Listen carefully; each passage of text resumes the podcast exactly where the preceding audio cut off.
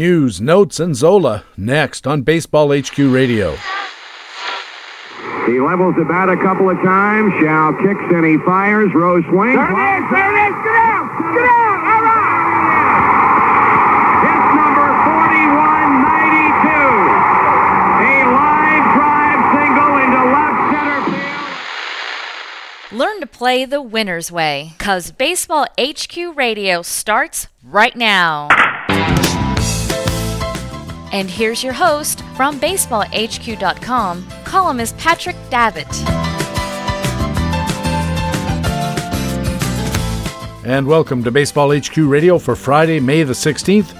It's show number 34 of the 2014 fantasy baseball season. I'm Patrick Davitt, your host, and we have another great show for you with our regular contributors from BaseballHQ.com, the best fantasy baseball website in the business. We'll have player news from the National League with Harold Nichols and from the American League with Jock Thompson. We'll have our weekly Talk with Todd, featuring Todd Zola, discussing how to manage your roster for arriving prospects and cross league trades, regression, and much more. In our regular Friday matchups analysis, Greg Fishwick looks at Toronto right hander R.A. Dickey facing Texas against right hander Nicholas Martinez, while Milwaukee right hander Marco Estrada visits the Cubs and Southpaw Travis Wood. And in Master Notes, BaseballHQ.com speculator columnist Ray Murphy talks about not so different after all. It's another Big Friday show. Thanks for joining us at Baseball HQ Radio. Hey, what do you say? We gotta talk some baseball.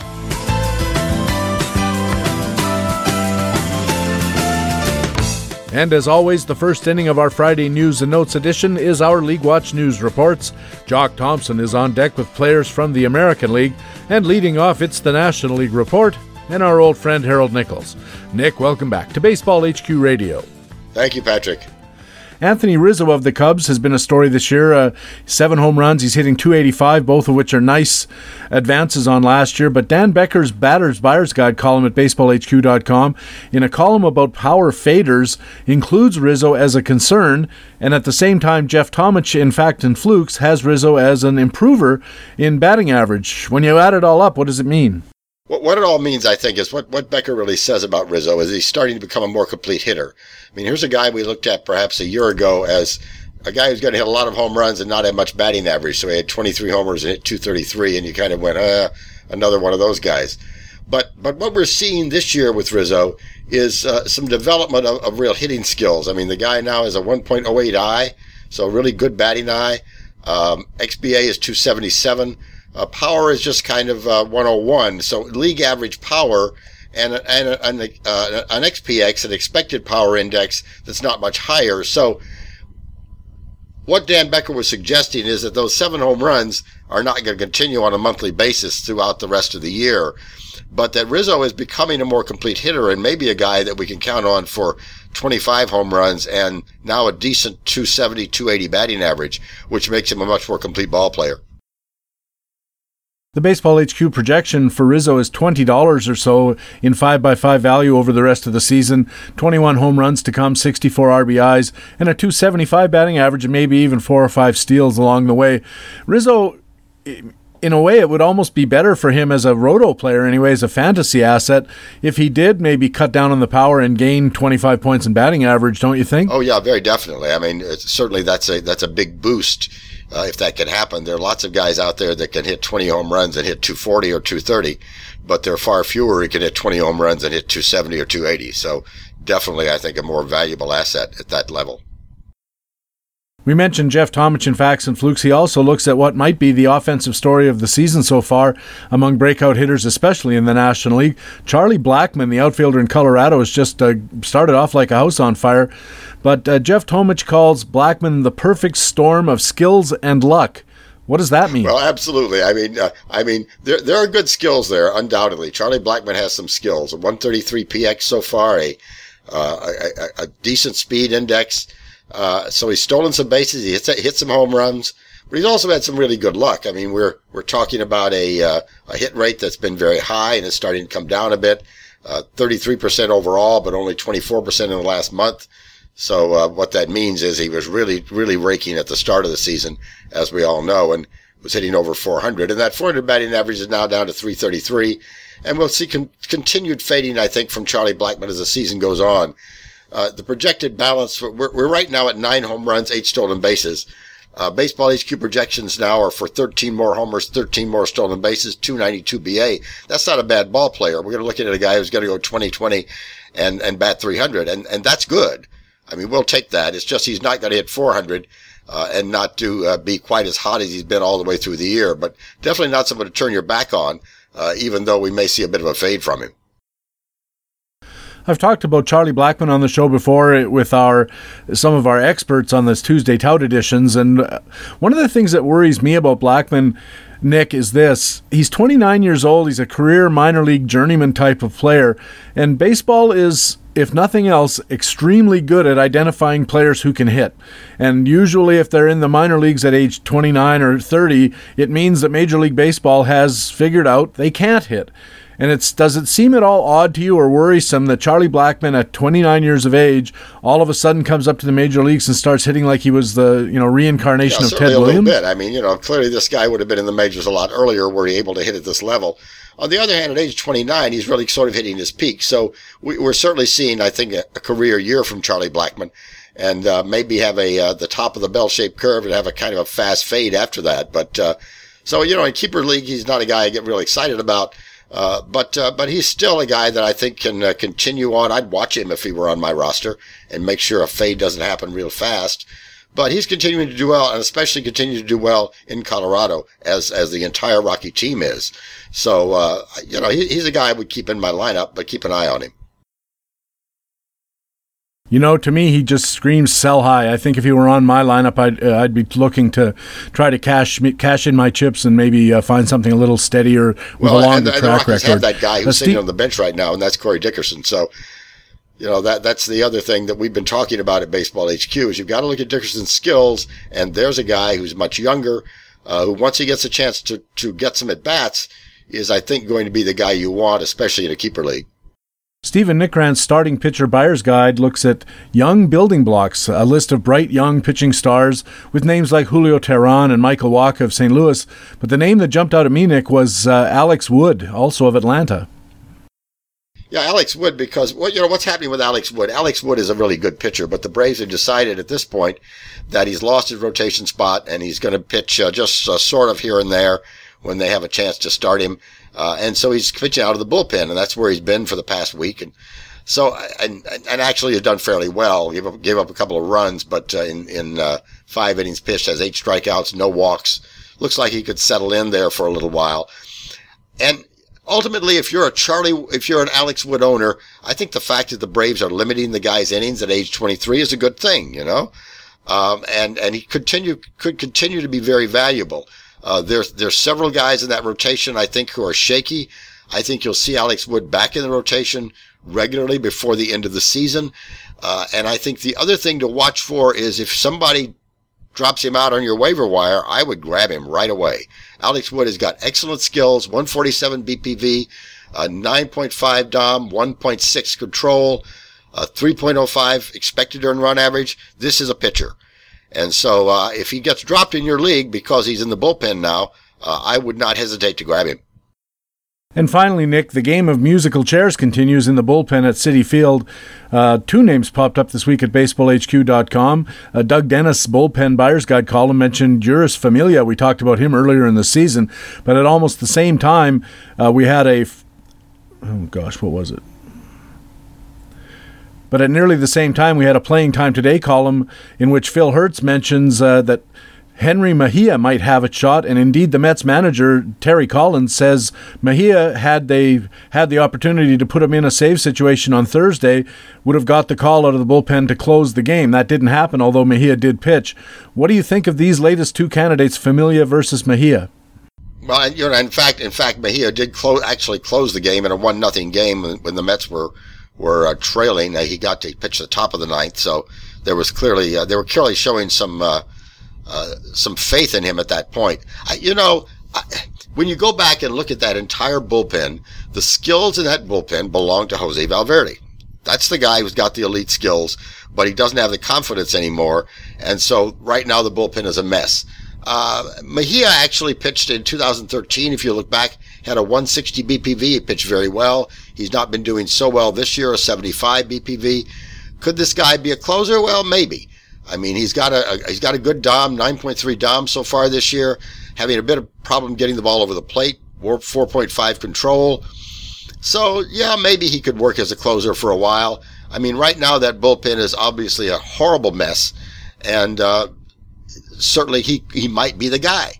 Well, BaseballHQ.com analyst Phil Hertz was looking at the situation, and he pointed out that Mejia's relatively poor numbers, especially in regards to his control, might have been affected when he was uh, starting in that it was the second time through the order that his struggles really popped to the fore and he started losing command of the strike zone.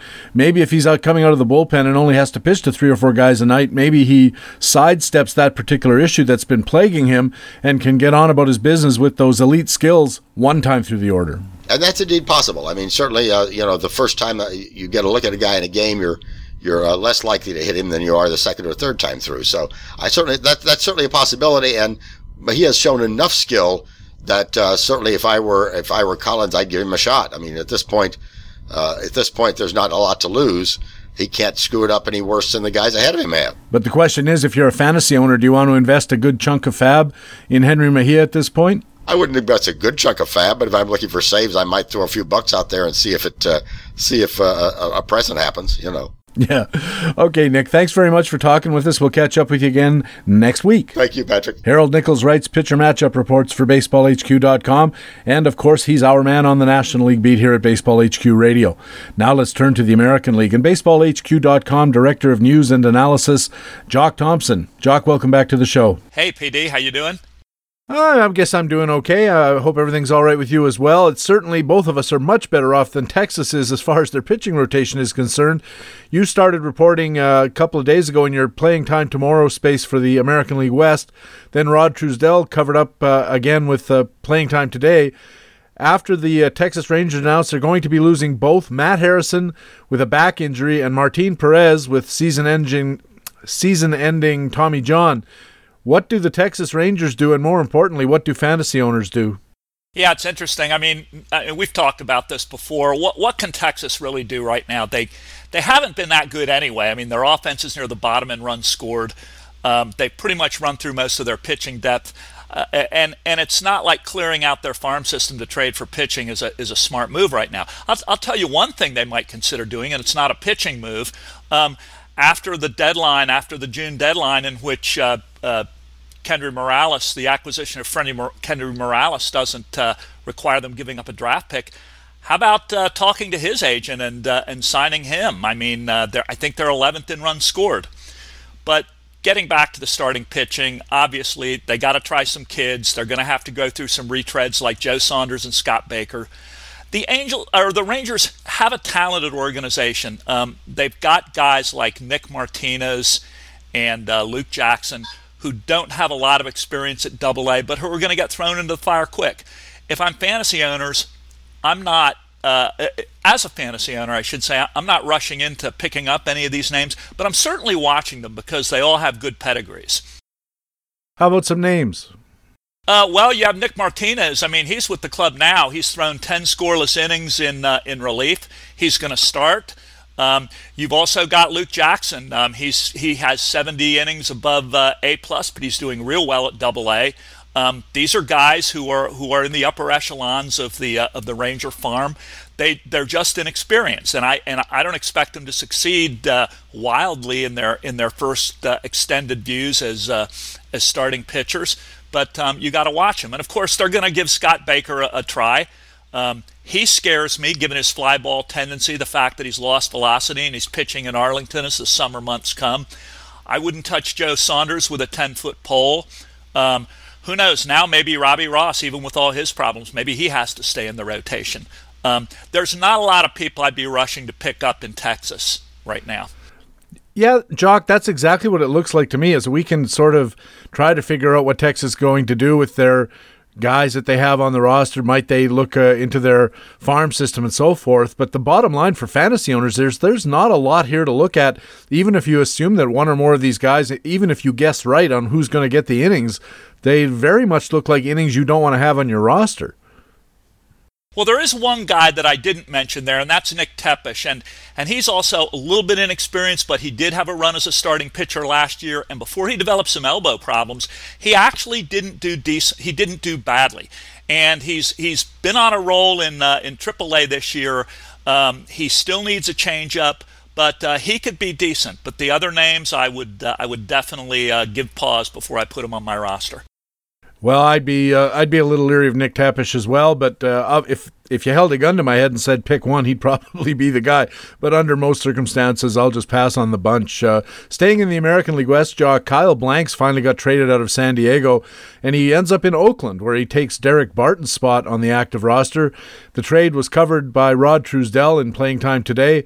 Blanks has been a top prospect at the start of his career and turned into something of an injury problem over the rest of his career. Can he help Oakland? And more importantly, can he help me on my fantasy team?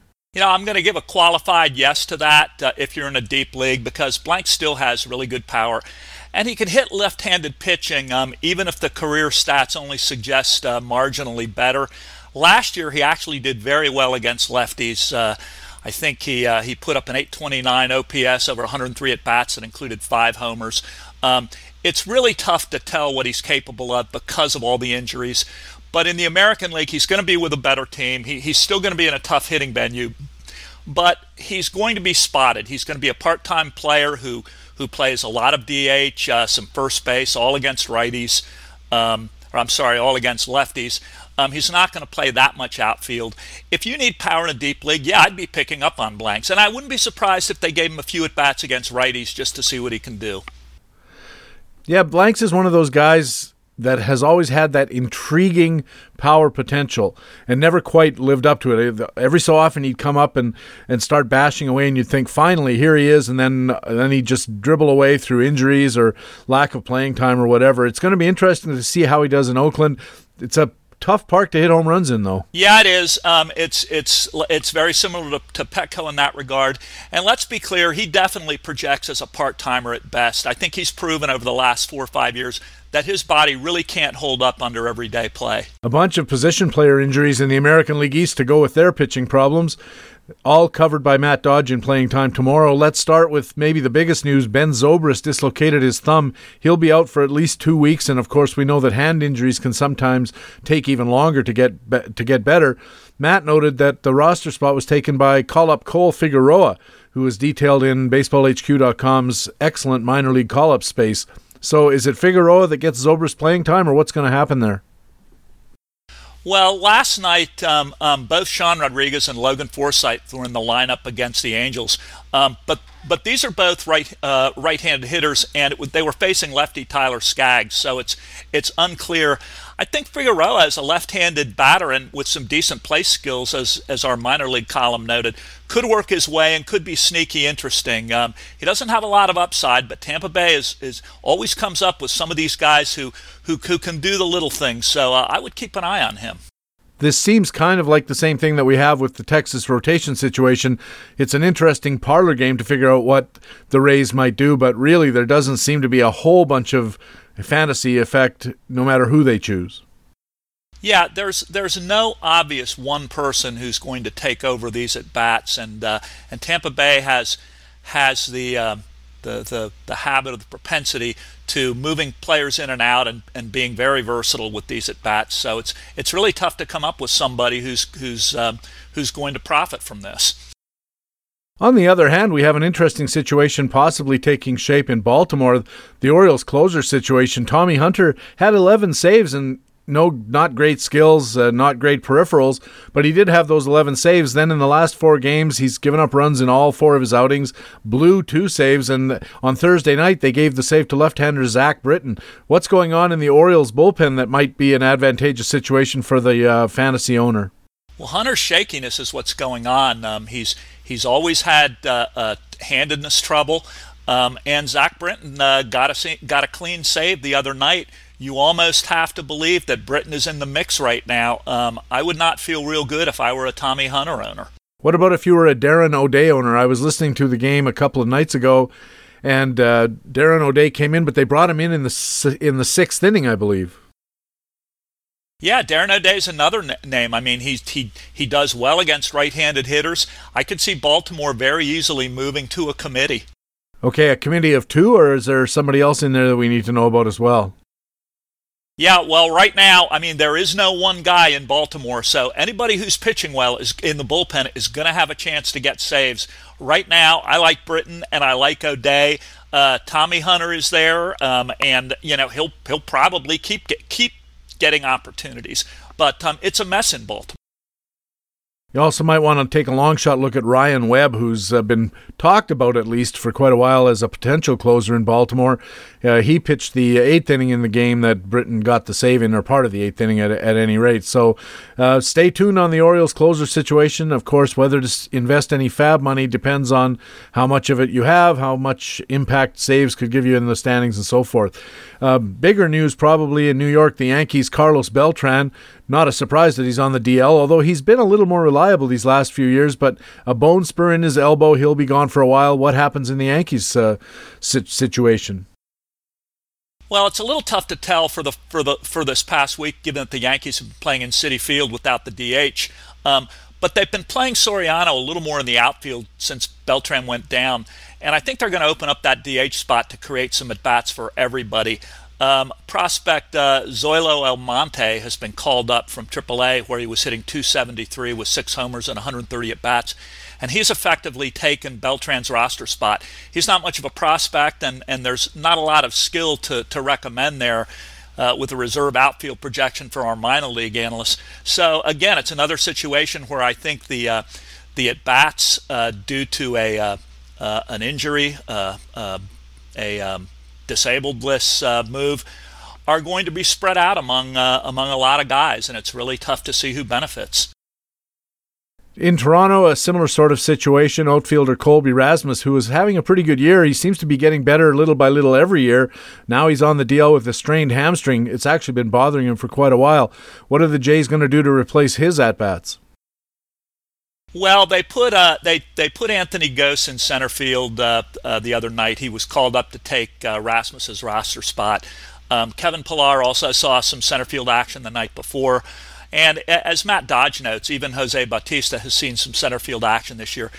Gose is an ex prospect. Uh, most of us know about him. He's contact challenge. He he still has a little speed. He used to have a lot of speed if you're if you really need uh, stolen bases, maybe he can gain something back. Pillar's offensive game is a little more well-rounded, even though he also projects as a reserve outfield. Again, all of these names are marginal. You're really looking for lightning in a bottle here.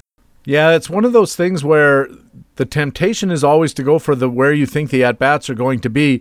And generally speaking, it's not a bad tactical move to add at bats because at bats generally lead to counting stats. But gosh, none of these guys really makes you sit up and take notice. So we're going to be talking with Todd Zola later on in this show about how to manage your roster in the expectation that better players are on the way while we wait for the Super Two. Uh, um, deadline and the uh, arbitration deadline to pass so that they can start promoting their young stars. Not necessarily Toronto, but just everybody. And and uh, until then, we're going to see a lot of guys like Kevin Pillar and Anthony Gose filling in for injured players and you're and you're trying to guess you're trying to guess what a manager is going to do uh, over a stretch of games or any given night or a week. It's really really difficult to do. It is, and we have one more opportunity to talk about it in Cleveland. Nyjer Morgan's got a knee sprain. They called up uh, Jose Aguilar, and a lot of fantasy owners I know have been looking at why the tribe hasn't called up Jose Aguilar sooner. He seems like a pretty good hitter, and the, our minor league staff says he's really been doing well lately in the minors. So, do you think he's going to get enough playing time and do enough with it that he could be the exception that tests the rule that we've been talking about, it seems, this whole segment?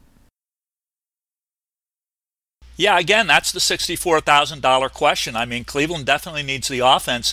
The problem with Aguilar is that he's position challenged. He's just not much of a defender. The only places he can play are at first base and DH, and Cleveland isn't willing to, at least at least yet, give up on Nick Swisher or, or put him in the outfield. Um, Aguilar has had a couple of tremendous years offensively. He had a very good Winter League campaign um, where he, he led all of the, the Caribbean leagues in home runs. Um, again, the problem is finding out where he's going to play. Now, he was red hot in April, and he has cooled down uh, in May since then. I think he's been hitting a buck 80. Um, so the timing isn't real good for him. Um, this is a guy who, in other circumstances, um, if he was going to get playing time, I'd be jumping all over. But right now, I'm, I'm just not sure. Boy, uh, we haven't been much help today, have we, Jock? Uh, everybody that we talk about, you just can't be sure. And that's one of the frustrating things about these injuries, and especially in the modern roster management situation in the major leagues. As I said, they can't bring up their top prospects just yet. A lot of teams want to hold on until they get past those uh, payroll and roster deadlines. So for now, it's uh, you know take your chances, pay your money, and hope for the best. Well, we can only get better from here, can't we, PD? Well, gosh, I hope so because I'm looking forward to the. Uh, parade of top prospects who who figure to be coming up to the major leagues probably starting in about two weeks once they get near the end of May, start of June, and uh, then we'll really have something to talk about. But in the meantime, gosh, uh, we'll just keep our fingers crossed. There's fewer injuries than we've been dealing with, and uh, we'll, like I said, hope for the best. Yep. Okay, Jock, thanks a lot. We'll catch up with you again in a week's time. Okay, next week, PD. Jock Thompson is the Director of News and Analysis at BaseballHQ.com, and he writes regularly for the site. He's also our man on the American League beat here at Baseball HQ Radio. Our regular Friday talk with Todd is next. Stay tuned. Todd Zola coming up on Baseball HQ Radio. I gambled on, on other sports other than baseball. I never gambled on baseball, but uh, I think I'm uh, being punished pretty severely. Baseball HQ Radio.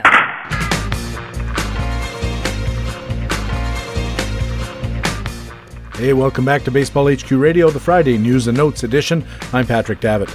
Keep your eyes peeled this week at baseballhq.com for these features. Dr. HQ, Rick Wilton, has his latest injury roundup. You can bet that's keeping him busy looking at such players as Jose Fernandez, CC Sabathia, Carlos Beltran, Colby Rasmus, Matt Wieters, Martin Perez, and unfortunately many more. Ron Shandler's Fanalytics column is called Making Peace with PEDs and our Facts and Flukes Spotlight has Jason Collette taking an in depth look at Reds right hander Homer Bailey. Plus, we have our regular features daily analysis of changes in playing time, performance validation in Facts and Flukes, all the buyer's guides, division outlooks, pitcher matchups, and more. All on the site now or coming up soon at baseballhq.com. Now it's time for our regular Friday Talk with Todd, and it's a pleasure to be joined by Todd Zola, contributor to BaseballHQ.com, ESPN.com, FantasyAlarm.com, MastersBall.com, ShandlerPark.com, and more. Todd, welcome back to Baseball HQ Radio. Really great to be back, Patrick. At your KFFL.com roundtable, one of my favorite things to read about fantasy baseball, you've got a lot of really good experts there, and I like the breezy kind of format. Get a lot of information across in a fun way. You asked your knights, as you call them, about how to manage a fantasy roster based on the expectations that we're going to see new arrivals st- starting to come from cross league trades, but especially top prospects being called up as we pass the various arbitration and free agency deadlines that keep them in the minors. So tell me first, what did your Knights advise in general?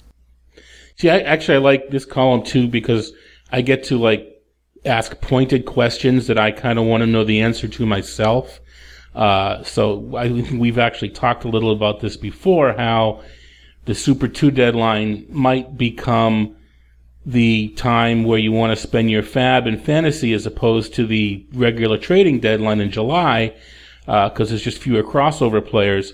So this is kind of a uh, my guinea pig. Not only they my knights, they were more my guinea pigs. Sorry, guys, this time to see if you know if I'm out there, if I'm the only one that believes this, or if it's sort of catching on, and that there are other people out there that also sort of have the same feel. Uh, so it was sort of an open-ended question, so they could, you know, they could answer that as the answer, or they could, you know, go take whatever direction they wanted.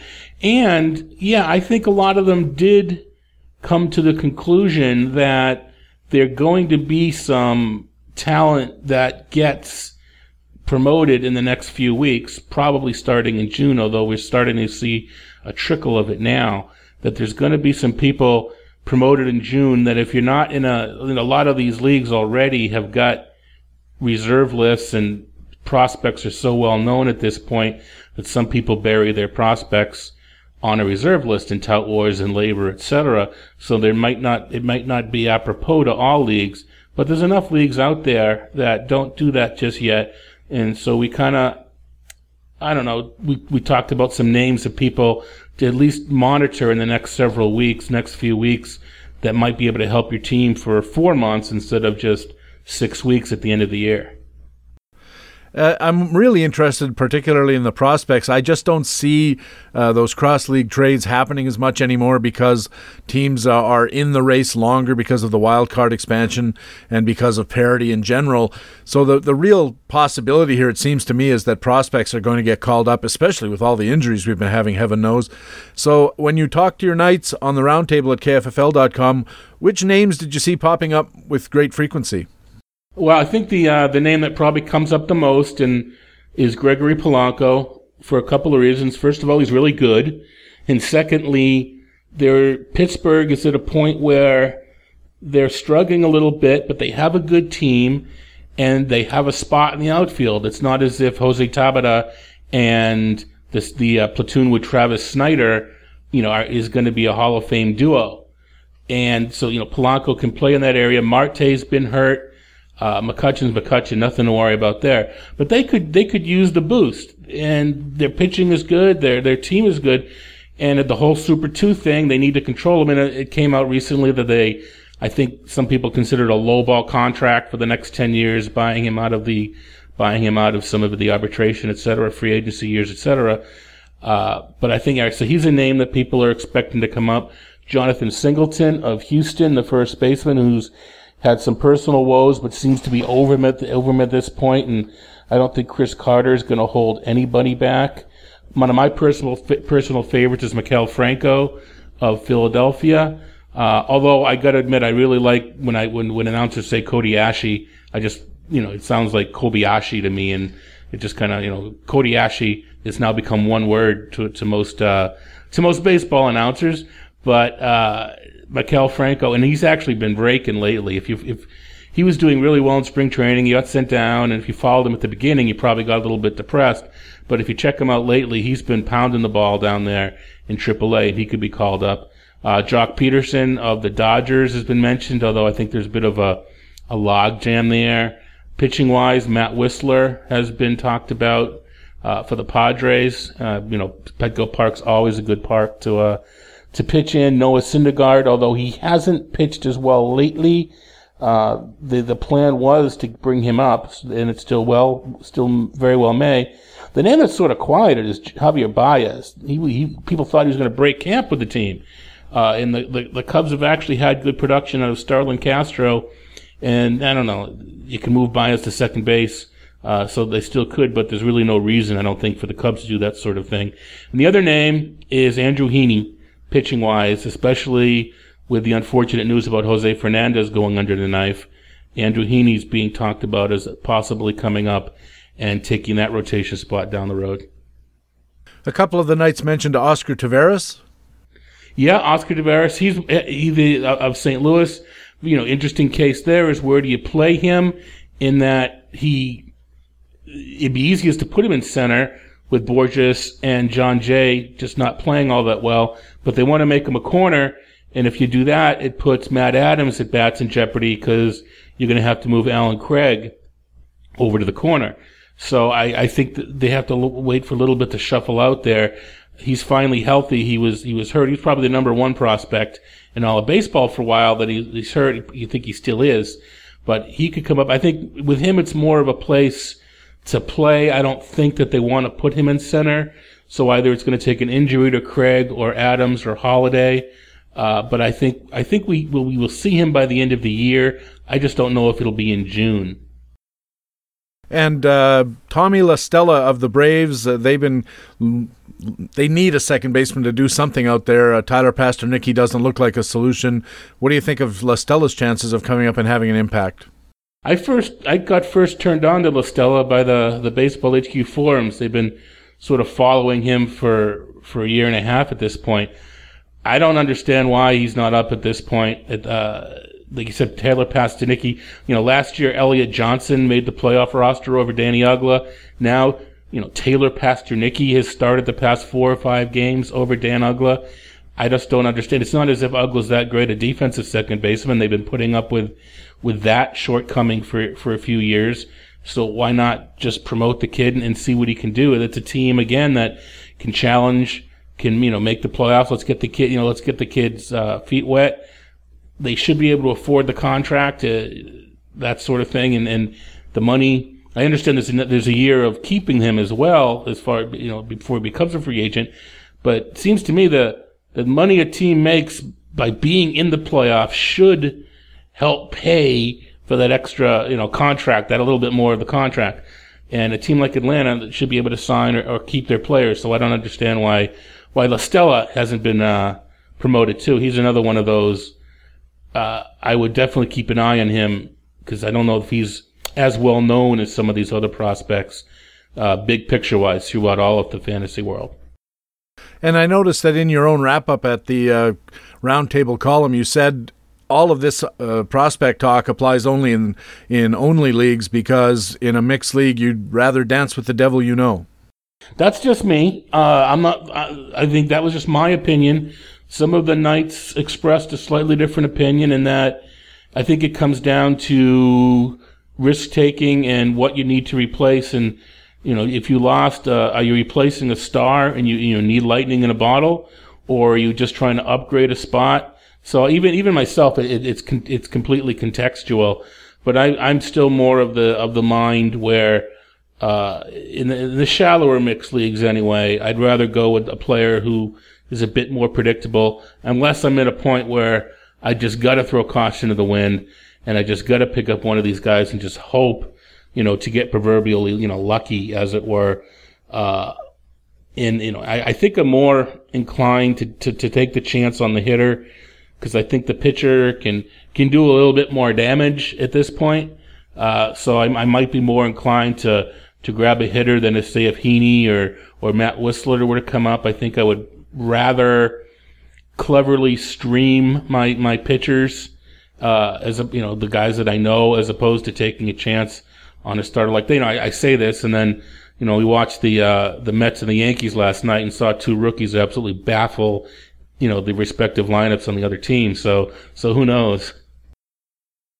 At fantasyalarm.com, another site where you write regularly, you had a column that you titled A Rant About Regression.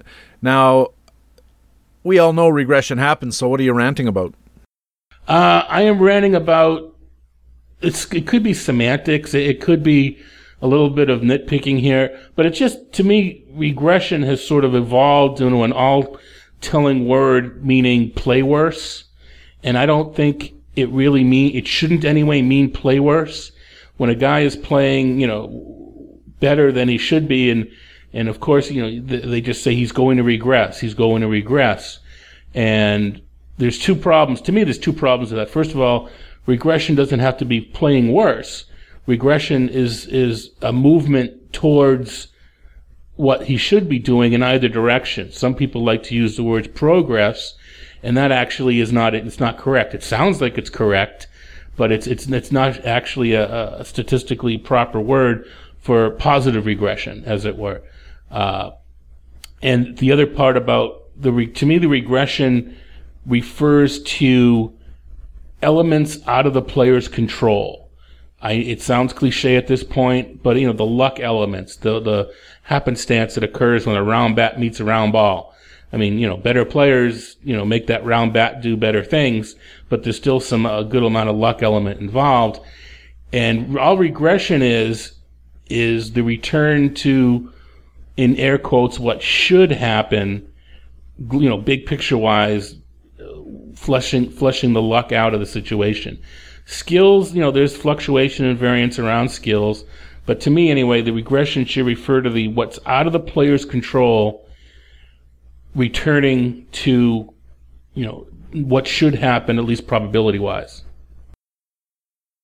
Yeah, I, I think that the uh, the the term regression is one of the most widely misused in a lot of analysis, and you're starting to hear it even on baseball broadcasts and stuff, where people are talking about regression and they don't seem to know what it means. But the the the main message that you get across, and I think this is the one that people have to understand, is regression can work both ways. That's the important thing about it. It can just as easily mean that a player underperforming will move up, as it means a player overperforming will move down. It just means moving towards the mean or the expectation. And uh, boy, you're right. A lot of people don't seem to get that, and they and they get confused about it, which is worse. Right, and and, and by by by just using the word regress and generally, you know, have a that that a player's performance is going to get get worse. I think it it even further masks, you know, what the true meaning of regression would be. We can, you know, using Mike Trout as as the example, although this year Mike, well, he had a, the walk off last night, but you know, we were we were vilified by saying Mike Trout would regress. We weren't saying he would play worse. All we were doing is saying some of the numbers out of his control would be more reflective of, of what probability says they should be. They weren't. We weren't saying he wasn't a great player, uh, and and even to a certain extent, Jose Fernandez before he got hurt, we were saying a lot of his numbers would regress, and sure enough, they did.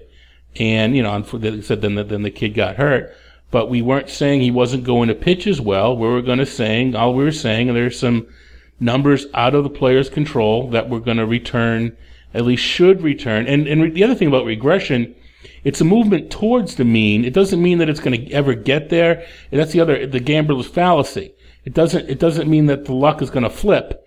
And at the end of the year, that it, that it turns out to be exactly 50-50.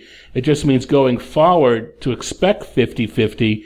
And as each event, you know, each true event at 50, you know, that what should happen happens, regression, you know, moves towards the 50-50. If, uh, the example I'll use is after 100 coin flips, if 30 of them were, were heads, the next 50, it should be 25 25, so you're going to end up with 55. The, the 30% or the 60% regressed towards 50%, and the end of the day was 55%. So that's the, the, the 60 regressed to 50, and it ended up at 55, and you can flip it and say 40 would regress to 50, if it started at 20 heads and it ended up at 45. Both of those are regression towards the mean of 50-50 and it doesn't mean, you know, players play worse. It just means what's out of their control should anyway luck assume 50-50 going forward. Yeah, I think that's one of the things that's really widely misunderstood is exactly that that people look at a player who's either over or underperforming and then they either trade him away or acquire the player if he's an underperformer versus an overperformer. And they say to themselves at the end of the year he's going to be where he normally would be which means his time from now forward is going to be way better than it has been so far or way worse instead of it's just going to be back to normal and the result at the end of the year is going to reflect that period of normalcy plus the period of abnormalcy that preceded it. And and it, it's understandable and it it's it sits underneath a lot of buy low sell high decisions. But I think for instance if we look at Charlie Blackmon uh, in Colorado here's a guy he's way way over his head it appears based on his skills and he's having outcomes that are out of line with his skills. But anybody who trades him away thinking that for some period of, between now and the end he's going to be massively under his skills, I think they're missing the point. Right now, this isn't to say. I mean, it's a, it's still a curve. You know what? There's going to be someone that did what Derek, Derek Jeter did several years ago, and in fact, after 180 April, end up where he's supposed to be. But it's not because you know, luck evened out. It's just he he happened to get on the on the other side of the curve. There's a big population of players, some of which is going to be 50-50 going forward, and some are going to get lucky going forward, and some are going to continue to show the bad luck going forward. Exactly. It's, it's, it's all we're dealing with probability here, and that's all you really can deal with is what what's the most likely outcome. It might not even the most likely outcome might not even be uh, the, the over 50% chance of happening, but it's still the most likely outcome. So that, that's, you know, that's the, the whole gambler's fallacy sort of thing. Uh, so yeah, the whole, yeah, the buy low, sell high, uh, I think, they know, the trick of it is when you're selling, how you know, wh- where are the players going to come down to? It's, it's, regression is one thing. Where is the regression going to end up? And that has that also when you when you factor that in, you also have to look at the skills. And is there? It's not all. Not sometimes it's not all regression. Is there an improved skill in there as well? So then when the, if say luck does actually return to neutral, is there a masked skill elevation that's going to mean the final result is maybe better than you think your opponent's going to think it is? Therefore, you can get that edge in the trade. You can, you can buy high because you feel he's going to end up higher than your opponent does. Yeah, that, that comes up especially at the starts of years because you don't know that a guy has developed a new pitch in the off season or bulked up in his um, training regimen has made him a little stronger if he's a hitter or you know there's a million things that can have gone on that we're not immediately aware of and you know you mentioned BABIP and it, it does fluctuate over time and it appears to be the product of luck. But in fact, we know, at least among batters, that a guy who hits the ball harder is going to have a higher batting average on balls in play because it just stands to reason. If you hit the ball harder, it squeaks through more often through the infield. And so if a player has a career, you know, 300 BABIP, and that's pretty common. But in the offseason, he he added 10 pounds of muscle, maybe lost some weight, picked up some speed, learned how to bunt. You know, there's all these kind of things he could have done that could raise his likelihood of getting hits uh, on balls in play, which appears to be a luck thing, but it could actually be a skill thing. And we have to learn to parse those out. Right. Look at uh, the two things to look at are you know, the line drive data, because no matter how hard you hit, a, a soft line drive still more likely to be a hit than a fly ball or a ground ball. Uh, so you look at the line drive percent and the other data that's becoming fairly it's becoming a little bit more if you know where to look it's it's, it's out there. And if you look on baseball hq it's there is the hard hit data. And as you said you've done some study on that. I think one of the things i find somewhat fascinating about the hard hit data is if you look at hard medium and soft that softly hit balls actually go for hits more than medium hit balls. But on the other yes. hand, that actually, when you think about it, the next level, it actually does make sense you know, a, a, slower ground ball, you have a better chance of beating it out than a medium hit. You know, a medium hit ground ball, the fielder's going to get to it and the runner's not going to beat it out. On a slower hit ball, the runner can beat it out. And even a fly ball, a softly hit fly ball is probably a Texas leaguer, whereas a medium hit fly ball is a can of, you know, is, is just going to get caught.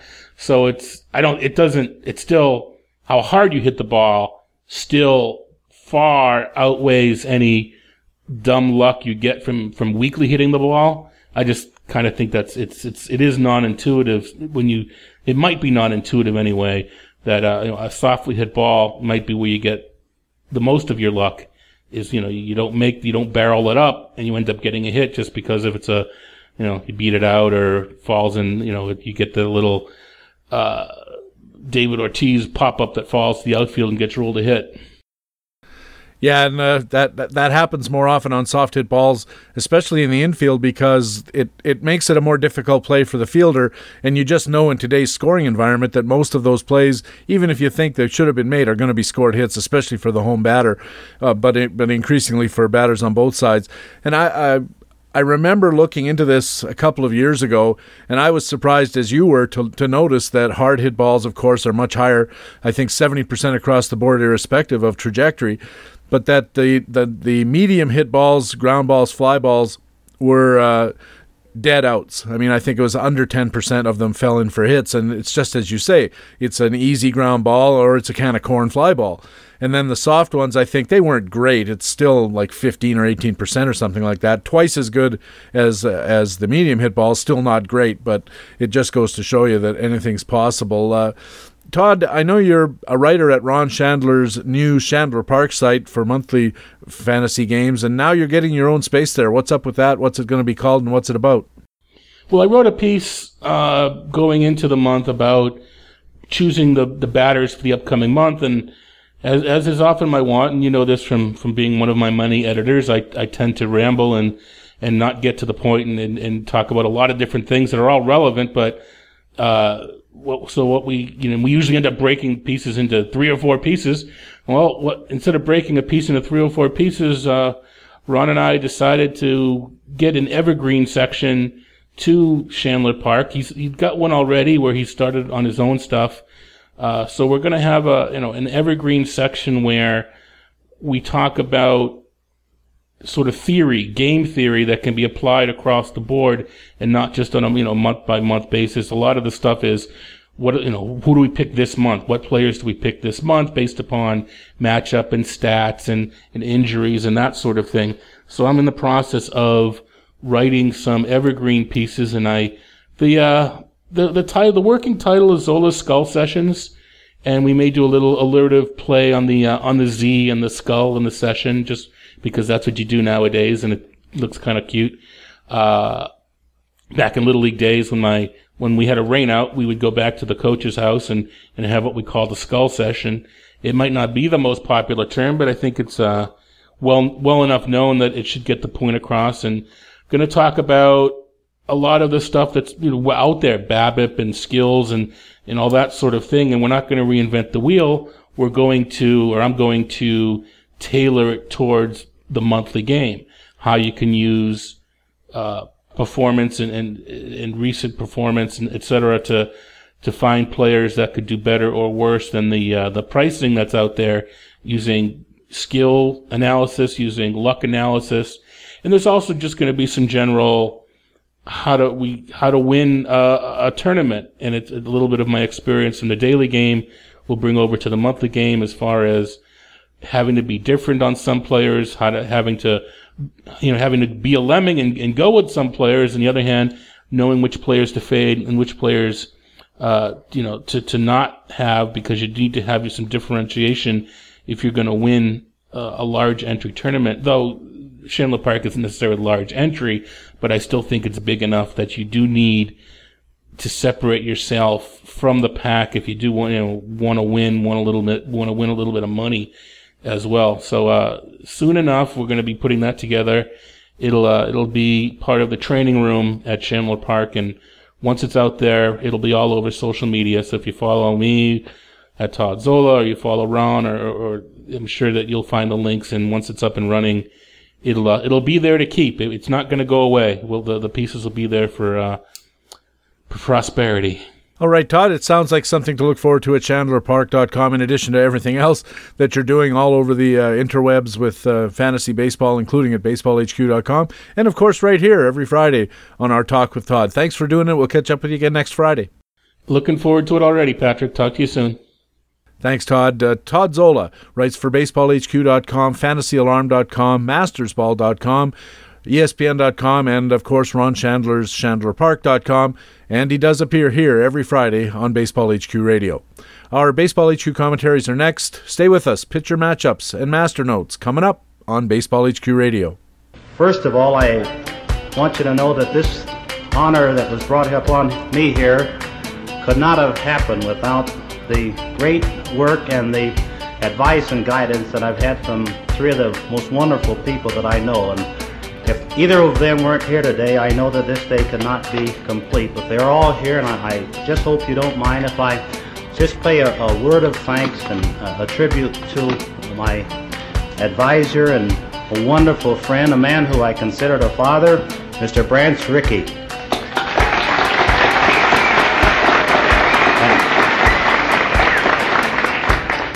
And my mother, who taught me so much of the important things early in life I appreciate no end. My mother, Mrs. Robinson, and, and, and lastly, ladies and gentlemen, my wife, who has been such a wonderful inspiration to me and the person who has guided and advised me throughout our entire marriage. I, I couldn't have been here today without her help. And then I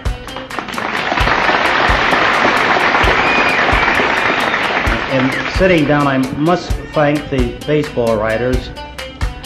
I never thought at all that I would have this wonderful honor coming to me so early in my lifetime. And to have the writers to elect me on the first time is a thrill that I shall never forget. We have been up in cloud nine since the election. I don't ever think I'll come down. But I want to thank all of the people throughout this country who were just so wonderful during those trying days. I appreciate it no end. It's the greatest honor any person could have. And I only hope that I'll be able to live up to this tremendously fine honor. It's, it's something that I think those of us who are fortunate again must use in order to help others because it's such a tremendous honor that we should be able to go out and do things to help. I'm just grateful, and I'm sorry it's taken so long, but I just wanted you to know I appreciate it so much. Thank you. Baseball HQ Radio.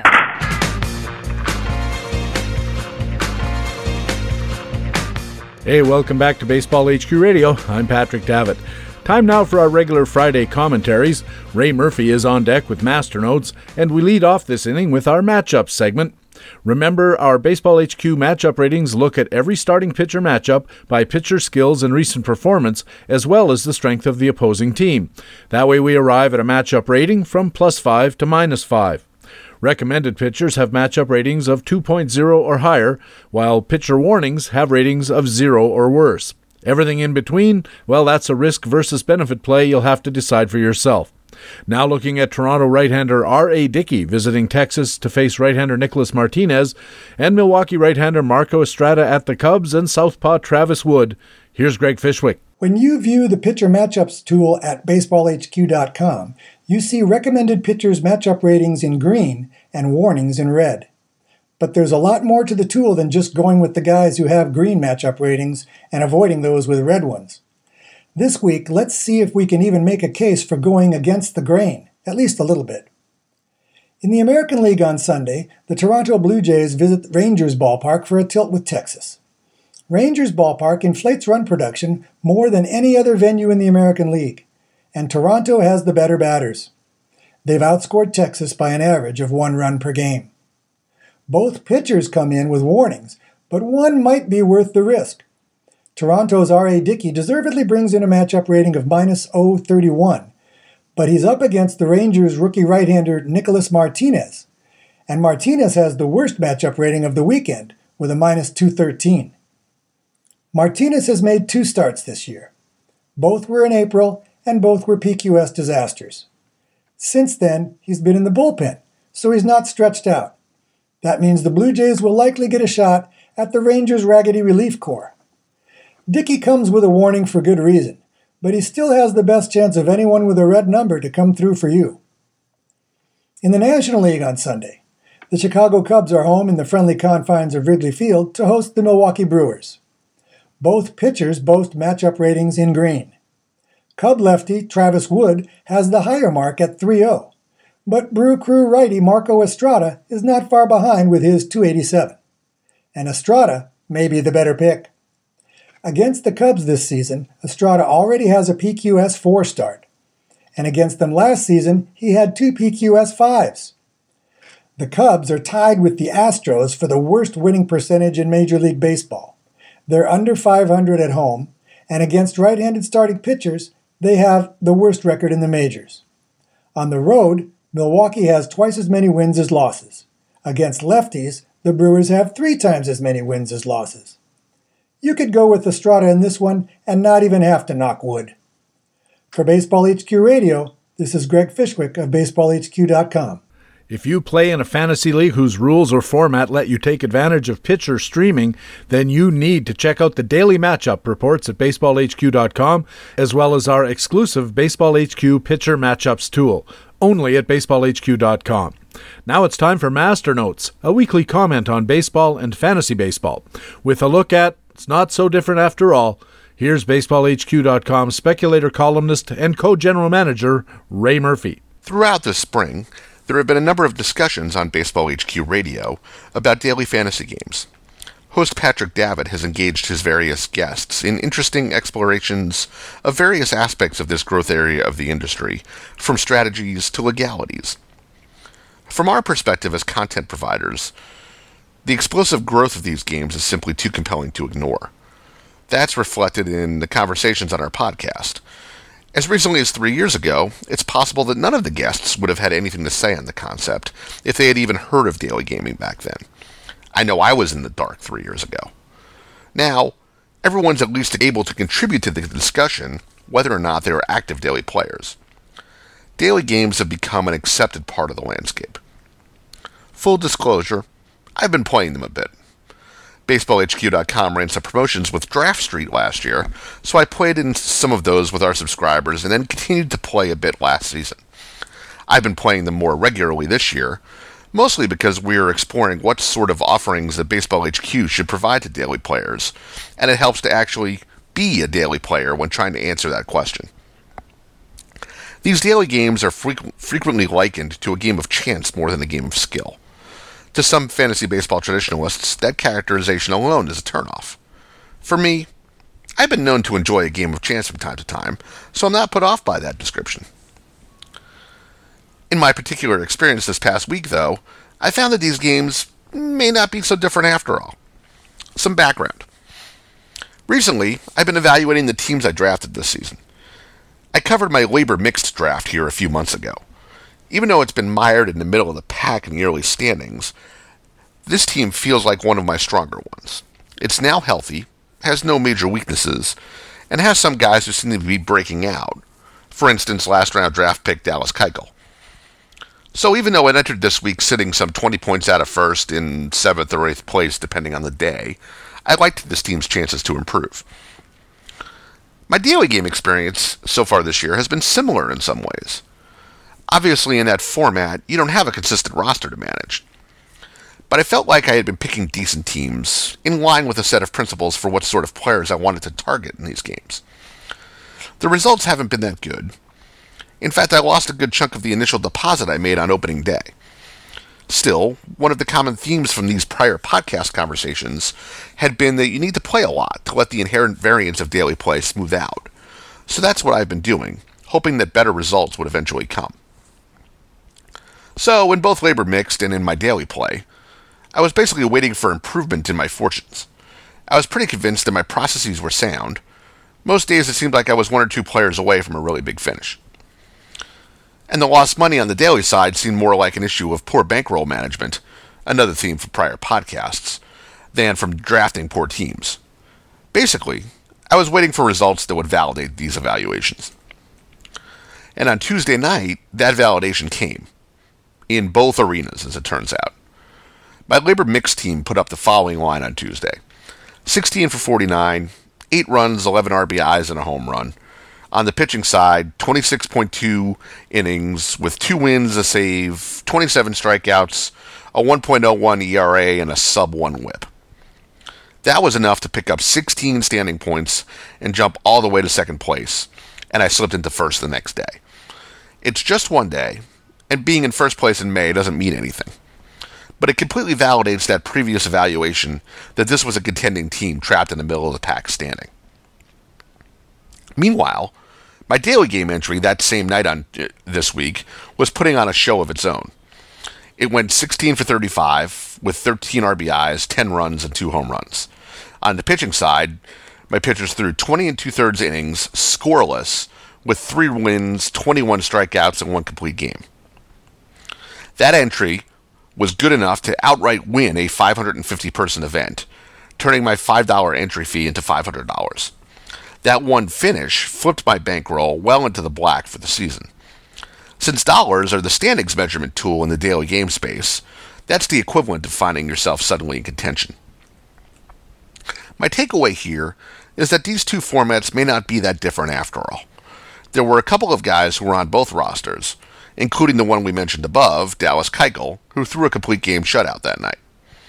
But more than common players, there are still plenty of similarities between the formats. We're still predicting player performance. That's an obvious similarity. But even on the roster management side, there are parallel skills. You have to practice excruciating patience at times. You have to self evaluate and identify areas for improvement at other times. In short, the units of measure may be different, but the skills required for success can translate between these games. And of course, winning is fun in both places. For Baseball HQ Radio, this is Ray Murphy of BaseballHQ.com. Ray Murphy is the BaseballHQ.com speculator, columnist, and co general manager of the site. You can get master notes delivered to your email inbox every Friday in the weekly free Fantasy Friday e newsletter. Just go to baseballhq.com and sign up. Of course, we also have master notes here at Baseball HQ Radio every week. And that's Baseball HQ Radio, our Friday news and notes edition for May the 16th. Thanks very much for taking the time to download and listen to show number 32 of the 2014 fantasy baseball season. I also want to thank our commentators from BaseballHQ.com, the best fantasy baseball website in the business. Our League Watch news analysts were Harold Nichols and Jock Thompson. Our regular Friday Talk with Todd correspondent was Todd Zola. Our HQ Matchups commentator was Greg Fishwick. And our Master Notes commentator was BaseballHQ.com speculator, columnist, and co general manager, Ray Murphy. I'm Patrick Davitt. I hope to see you on the BaseballHQ.com subscriber forums. Remember, you can also check out Baseball HQ on Facebook and our Twitter feed at BaseballHQ. You can also subscribe to my personal Twitter feed at Patrick Davitt. But more importantly, please tell your friends about Baseball HQ Radio and take a second to go to iTunes and add to our 4.8 star rating. Thanks again for listening. We'll be back again in four days with our Tuesday Tout Edition, featuring from RotoWire.com and SiriusXM Fantasy Sports Radio, Jeff Erickson on the next edition of the podcast with Fantasy Baseball Intelligence for Winners. It is Baseball HQ Radio. So long.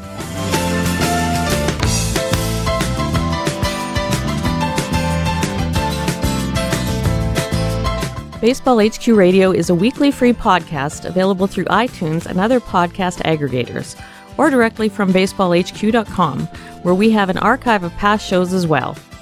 Just look for the HQ Radio microphone logo on the right side of the baseballhq.com homepage. Baseball HQ Radio is a production of the USA Today Sports Media Group. The opinions expressed on Baseball HQ Radio are those of the individual speaking and not necessarily those of the USA Today Sports Media Group. The program is produced and edited by Patrick Davitt.